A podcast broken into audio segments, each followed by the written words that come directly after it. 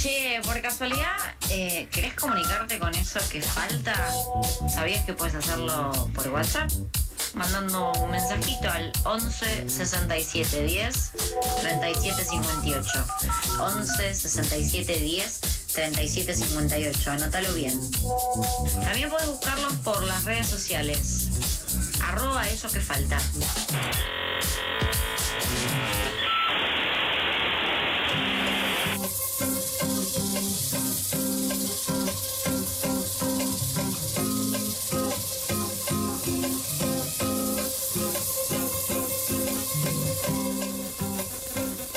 32 minutos pasan de las 2 de la tarde, 11 grados 4 la temperatura en la misma ciudad. Y estamos en contacto ahora con el abogado y periodista Pablo Yonto, abogado especialista en derechos humanos, quien fue abogado creyente por la mayoría en el juicio de la llamada contraofensiva montonera, episodio bastante demonizado de la historia argentina que sucedió entre los años 79 y 1980. Hola Pablo, ¿cómo estás? Te saludamos Mailén y Mauro desde FM La Tribu. Hola Mailén, hola Mauro, ¿cómo andan ustedes? Un abrazo grande. Otro para vos, gracias por el contacto. Pablo, para comenzar queríamos saber, bueno, cómo, cuáles fueron las, sensaciones que dejó todo el proceso del juicio de la contraofensiva montonera y obviamente también la, condena a cadena perpetua de cinco de los 16 imputados que estaban originalmente.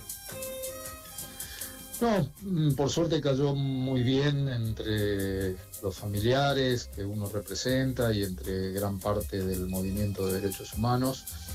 Eh, por supuesto que quedó ese, ese pequeño sabor amargo de esa jugada que hizo a último momento uno de los imputados, eh, Jorge Apa, de la Jefatura 2 de Inteligencia del Ejército, que el último día presentó un escrito diciendo que eh, su situación de salud mental era grave.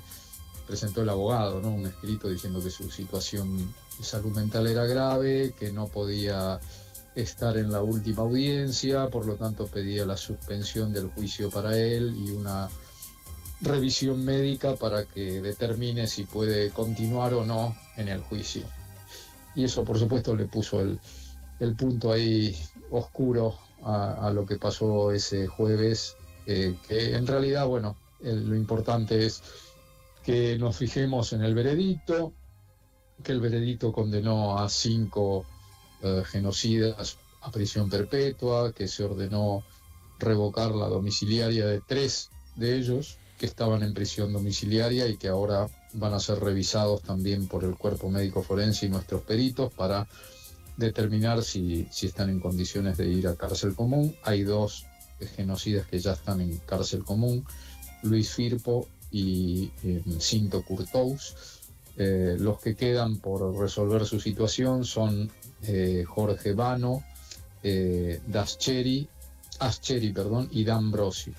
Esos son los, los imputados que los cinco formaban parte de la estructura de inteligencia del ejército en distintas eh, instituciones, digamos, eh, represivas que tenía la estructura general del cuerpo de inteligencia del ejército.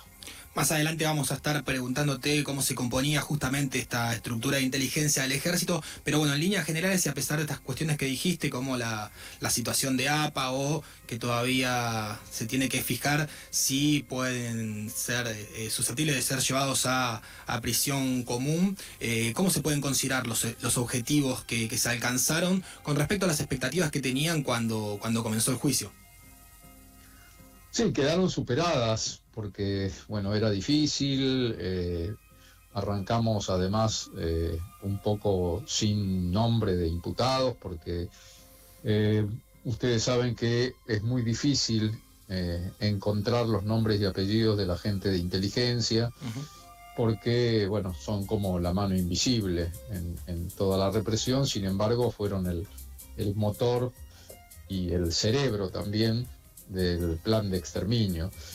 Así que esto empezó hace muchísimos años, hace 12 años, cuando un grupo de hijas, hijos, hermanos y hermanas de desaparecidos empezó a, juntarse y empezamos a hacer un trabajo de investigación con la altísima participación de ellas y ellos, que buscaron documentos, testigos, revisaron las hemerotecas, libros, todo eh, a favor de encontrar un dato.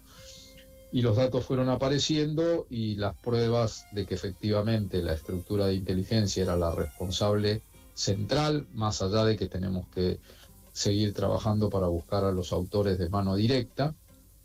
Y eh, se conformó, bueno, unos primeros listados, al comienzo eran casi 16 imputados los que eran 16 imputados los que teníamos.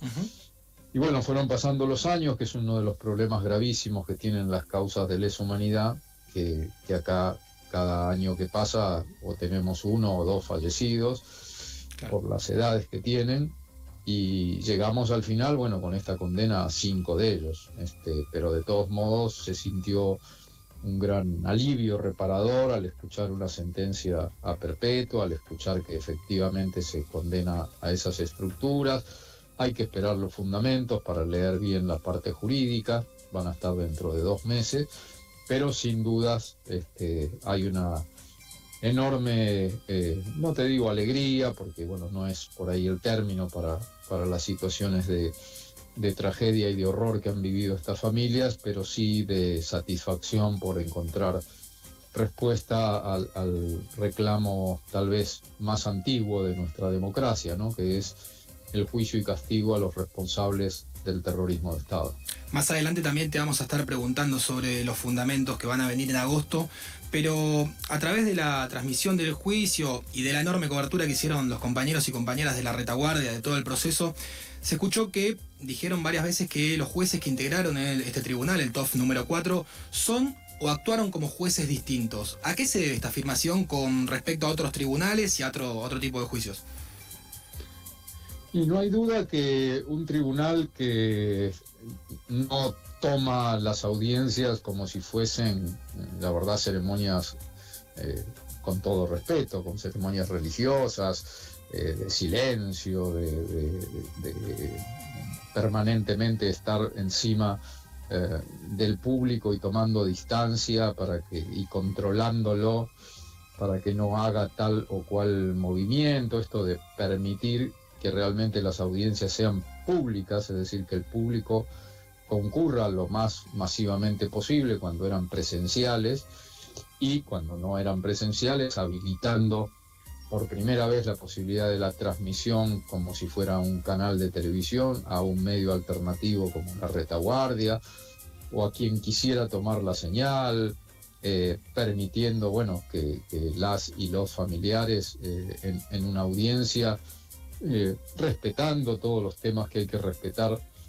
mientras un testigo habla, etcétera, pero que no se transforme en una cosa ceremonial excesivamente formal.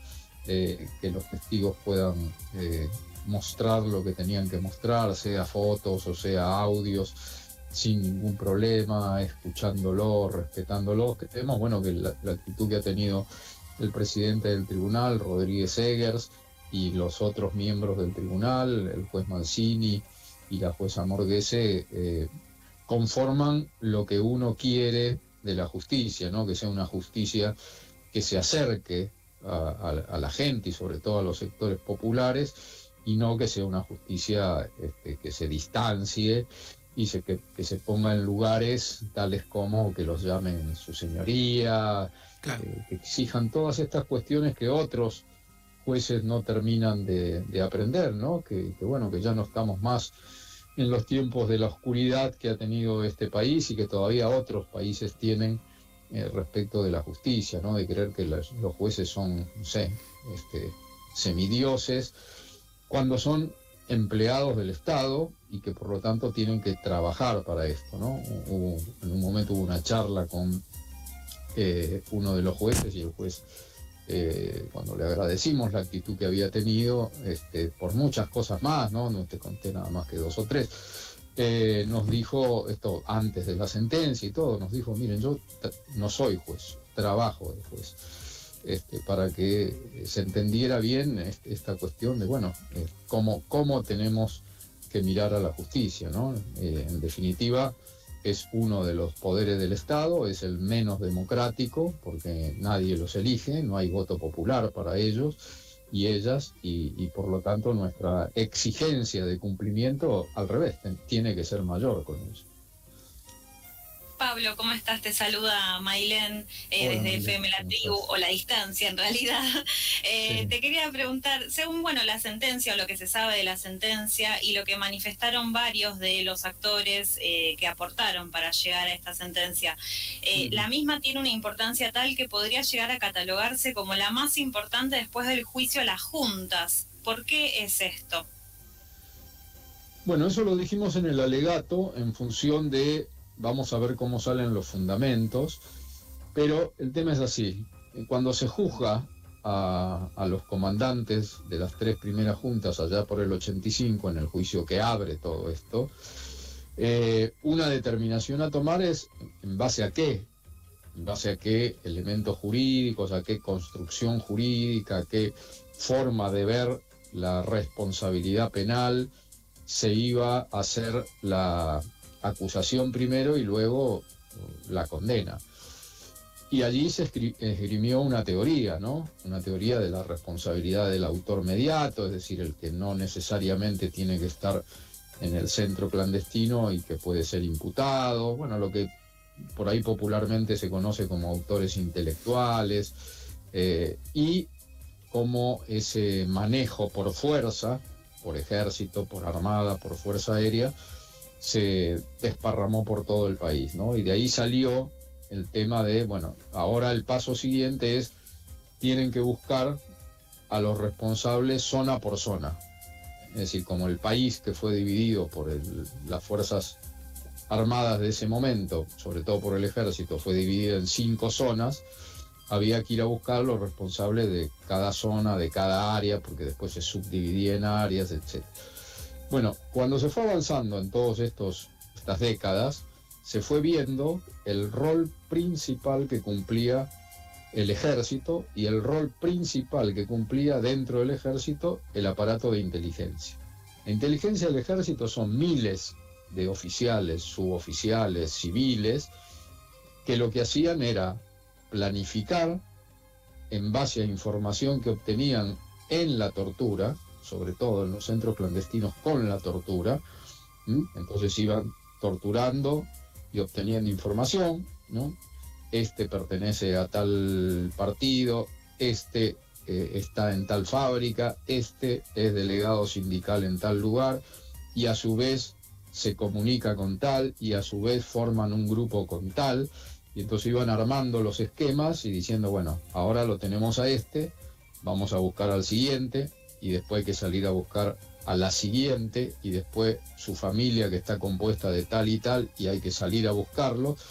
Y así armaron la telaraña monstruosa y gigantesca en todo el país que, permitió bueno, el, avance, sobre todo en, los primeros años de la dictadura, eh, de poder agarrar bueno, miles de compañeros, de los cuales, bueno, gran parte está desaparecida otra parte fue sobreviviente y fue a las cárceles, otra parte se tuvo que ir al exilio, otra parte logró escapar internamente o externamente, pero el tejido al que buscaban eran, pero muchísimo más que esos 30.000, que es la cifra de los desaparecidos, la cifra por ahora este, transitoria de desaparecidos, porque yo creo que en su momento fueron más los detenidos desaparecidos, ¿no? los que alguna vez estuvieron en situación de desaparición forzada. Eh, pero fueron miles más los buscados. Y esa, esas hojas, esas planillas, esos organigramas, esos cuadros, eh, todo eso lo armaba inteligencia del ejército. Y eso es lo que faltaba encontrar. Entonces, si la sentencia esta explica ese funcionamiento, que es lo que pretendíamos en nuestro alegato, vamos a tener ya para todo el país una primera sentencia que explica jurídicamente cómo funcionaba todo eso y que se pueda aplicar esta sentencia en cada una de las jurisdicciones del país, en cada una de las provincias. Pablo, dos dudas que nos, nos surgió a partir de bueno, la lectura de los distintos informes y la cobertura es qué sucede con los represores que, que mueren durante el proceso, qué sucede con esa investigación y qué se, eh, cómo si se puede llegar a una condena sin saber el destino de los desaparecidos, como sucedió mucho en muchos casos que no se sabe con ciencia cierta a qué centro de exterminio fueron derivados. Sí, esa es eh, la otra consecuencia que tendría, ¿no? Que eh, calculamos que el 60% de las y los desaparecidos en todo el país eh, no se sabe y va a ser muy difícil saberlo a esta altura ya a qué centro clandestino fueron llevados. Se sabe que fueron arrancados de determinado lugar o que a partir de tal día dejaron de comunicarse con la familia y no se los vio más, o sea que están en situación de desaparición forzada, pero no hay testimonio de ningún sobreviviente que los haya visto o los haya escuchado. Entonces, eh, como cada vez, cada año que pasa, es más difícil que haya sobrevivientes que hablen.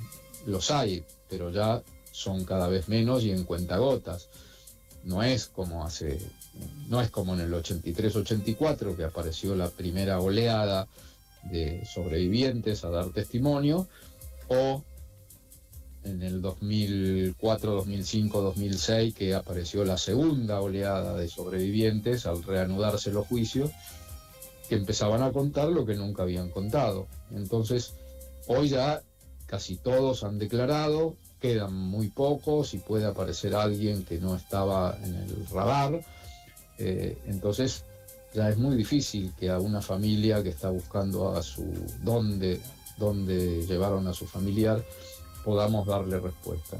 Entonces, con una imputación de este tipo, que se pueda decir, bueno, estos eran los responsables que planificaban y analizaban y construían las órdenes para salir a buscar a los militantes políticos, se puede imputar por todos los casos, aún sin saber el centro clandestino al que fueron llevados. Esa es la posibilidad que se abre, ¿no? Por supuesto estamos partiendo de una hipótesis construida con pruebas. Eh, si jurídicamente el tribunal ahora de la contraofensiva esto lo, lo traduce al lenguaje jurídico y a una construcción jurídica sólida, entonces puede ser tomado por otros tribunales y, por ejemplo, en Córdoba, si hay 15, 20, 40, 100 desaparecidos que no se sabe eh, a qué lugar fueron llevados, bueno, se le puede imputar a la estructura de inteligencia nacional, que eran la Jefatura 2 de Inteligencia del Ejército y el famoso Batallón 601 de Inteligencia, y al destacamento de inteligencia que tenía Córdoba en el año que corresponda, 76, 77, 78. Y no habrá ninguna duda de que esa estructura fue la responsable de esos secuestros. Pablo, eh, decíamos antes que se espera que los fundamentos se publiquen el 10 de agosto y que bueno, ahí seguramente vamos a ver el análisis de las operatorias que devinieron en la condena. Y bueno, más allá de la profundización, ¿no? De los porqués jurídicos que vos también mencionabas antes, ¿qué importancia tiene como precedente para los juicios futuros? No, muy, muy fuerte, primero por esta cuestión de, inteligencia, segundo para demostrar que eh, la petición de, cárcel común eh, no es una petición fuera de lugar, no es una petición eh, que alguien la puede catalogar de, desconsiderada con la edad de los genocidas, o sea, este tribunal ordena, de acuerdo a lo que se pidió, ordena que se haga un examen médico. Nosotros dijimos, si una persona eh, tiene una enfermedad terminal o tiene una enfermedad que no puede tratarse en las unidades hospitalarias del servicio penitenciario, en las cárceles, que tienen, hay hospitales del servicio penitenciario, entonces sí, corresponde que esté en otro lado o en su casa. Ahora, si no tiene enfermedad terminal y tiene dolencias o enfermedades que pueden tratarse en los hospitales del servicio penitenciario, por más que tenga 70 y pico, 80 y pico de años, el lugar donde tiene que cumplir la condena es en la cárcel, como todos los que están en la misma situación y la edad no puede ser una diferencia. Eh, citamos ejemplos internacionales, como en otros países eh, genocidas de idéntica edad fueron también enviados a la cárcel, teniendo en cuenta esto, que por encima, por encima de lo que ellos alegan, que es el derecho a la salud, que lo invocan mal, porque no es, no es el derecho a la salud eh, tomado como un valor absoluto, porque con ese criterio ninguna persona que estuviera hoy en la cárcel y que tuviese cualquier tipo de dolencia tendría que estar en la cárcel, tendrían que estar todos afuera, porque todos los seres humanos este, en algún momento tenemos algún tipo de dolencia, eh, pero si se puede tratar, si es una diabetes que se puede tratar, si es, si es una cirugía que se puede hacer y tiene que volver después a hacer su recuperación y su rehabilitación, y la rehabilitación la puede hacer en ese servicio penitenciario, en esa unidad eh, hospitalaria, eh, que quede ahí. Así que tiene esa fortaleza, porque la tendencia venía al revés. La tendencia en los últimos años venía, bueno, si tiene tal y tal cosa, y como tiene 78 años, condenado a perpetua, pero en su casa. Eh, tiene ochenta y pico, pero tiene tal y tal cosa, no, a la casa. Eh, así veníamos. Y entonces, bueno, la, la, verdad los juicios parecían nada más que un saludo simbólico para obtener condena y estos genocidas pasaban el resto de, sus días de la misma manera que la hubiesen, lo hubiesen pasado eh, si no estaban con un juicio, porque la vida hoy de alguien de ochenta y pico de años transcurre mayoritariamente en su casa. Y no hay ninguna diferencia entonces entre, como siempre lo han dicho las, abuelas o las madres de Plaza de Mayo, no hay ninguna diferencia entre ellos y nosotros al final. Nosotros estamos en nuestras casas y casi salimos por nuestra edad y ellos condenados a perpetua están en sus casas, lo más pancho y además, bueno, la diferencia social también es fuerte porque gran parte de estos genocidas cumplen las domiciliarias eh, no precisamente en una casa humilde, muchos en countries, este, muchos en, lujosos este, pisos, en, zonas muy caras de, de la capital o de los partidos este, más poderosos económicamente del Gran Buenos Aires. Esa es la, realidad, digamos, la realidad social, la otra cara de, estas condenas. Pablo, y para ir cerrando, estamos en contacto con Pablo Yonto, abogado periodista, parte de la querella de, que logró la sentencia a los genocidas que actuaron contra la llamada contraofensiva montonera. Me dijiste hoy a la mañana que eh, tenías audiencia ya por el juicio contraofensiva 2. ¿Qué sigue en cuanto a, este proceso y sus distintas ramificaciones? Sí, terminó hace un ratito, es, eh, eh, queda un imputado todavía por juzgar que estuvo prófugo y se lo agarró hace dos o tres años cuando estaba empezando el otro juicio. Se llama Mario Campo, era de inteligencia del destacamento 201 de Campo de Mayo a Campo de Mayo fueron llevados y llevadas la mayoría o la totalidad de los militantes de la contraofensiva montonera, unos poquitos fueron llevados a la ESMA.